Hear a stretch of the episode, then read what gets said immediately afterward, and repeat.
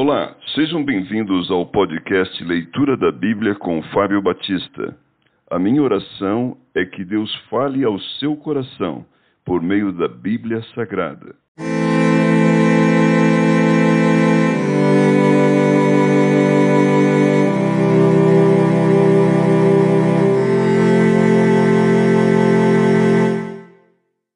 Lucas capítulo 18 A parábola do juiz Inico Disse-lhe Jesus uma parábola sobre o dever de orar sempre e nunca esmorecer. Havia em certa cidade um juiz que não temia Deus nem respeitava homem algum. Havia também naquela mesma cidade uma viúva que vinha ter com ele, dizendo: Julga minha causa contra o meu adversário. Ele por algum tempo não a quis atender, mas depois disse consigo: Bem que eu não temo a Deus nem respeito a homem algum. Todavia, como esta viúva me importuna, julgarei a sua causa para não suceder que por fim venha molestar-me. Então disse o Senhor: Considerai no que diz esse juízo iníquo. Não fará Deus justiça aos seus escolhidos que a ele clamam dia e noite, embora pareça demorado em defendê-los? Digo-vos que depressa lhes fará justiça. Contudo, quando vier o filho do homem, achará porventura fé na terra? A parábola do fariseu e o publicano. Propôs também esta parábola a alguns que confiavam em si mesmos por se considerarem justos e desprezavam os outros. Dois homens subiram ao templo com o propósito de orar, um fariseu e o outro publicano. O fariseu, posto em pé, orava de si para si mesmo, desta forma: Ó oh Deus, graças te dou porque não sou como os demais homens, roubadores, injustos e adúlteros, nem ainda como este publicano. Jejuo duas vezes por semana e dou o dízimo de tudo quanto ganho. O publicano, estando em pé longe, não ousava nem ainda levantar os olhos ao céu, mas batia no peito, dizendo: Ó oh Deus, sê propício a mim, pecador. Digo-vos que este desceu justificado para a sua casa, e não aquele, porque todo o que se exalta será humilhado, mas o que se humilha será exaltado. Jesus abençoa as crianças. Traziam-lhe também as crianças para que as tocasse, e os discípulos, vendo, os repreendiam. Jesus, porém, chamando-as para junto de si, ordenou: Deixai vir a mim os pequeninos e não os embaraceis, porque dos tais é o reino de Deus.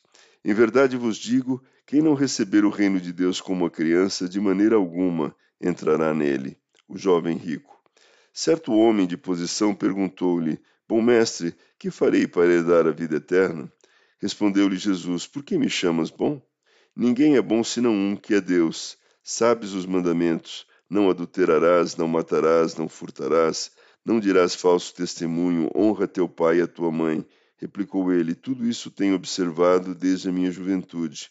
Ouvindo-o, Jesus disse-lhe: Uma coisa ainda te falta. Vende tudo o que tens, dá-o aos pobres e terás um tesouro nos céus. Depois vem e segue-me. Mas ouvindo ele estas palavras, ficou muito triste porque era riquíssimo. O perigo das riquezas.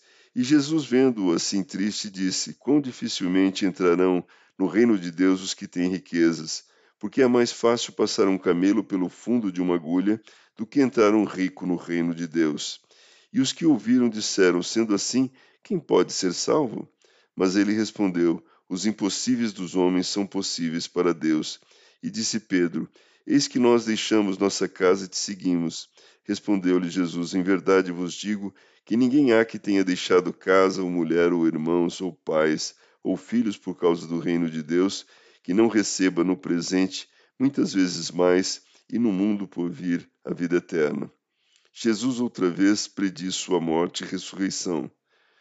Tomando consigo os doze, disse-lhes Jesus: Eis que subimos para Jerusalém, e vai cumprir-se ali tudo quanto está escrito por intermédio dos profetas no tocante ao Filho do Homem, pois será ele entregue aos gentios, escarnecido, ultrajado e cuspido, e depois de o açoitarem, tirar-lhe-ão a vida, mas ao terceiro dia ressuscitará. Eles, porém, nada compreenderam acerca destas coisas, e o sentido destas palavras era-lhes encoberto, de sorte que não percebiam o que ele dizia. A cura do cego de Jericó. Aconteceu que, aproximasse ele de Jericó, estava um cego assentado à beira do caminho, pedindo esmolas, e ouvindo o tropel da multidão que passava, perguntou o que era aquilo. Anunciaram-lhe que passava Jesus o Nazareno.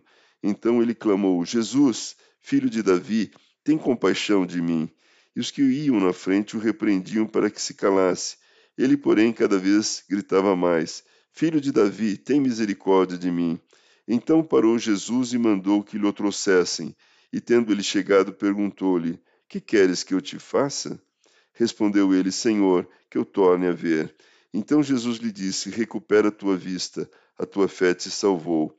Imediatamente tornou a ver e seguia-o, glorificando a Deus. Também todo o povo, vendo isto, dava louvores a Deus.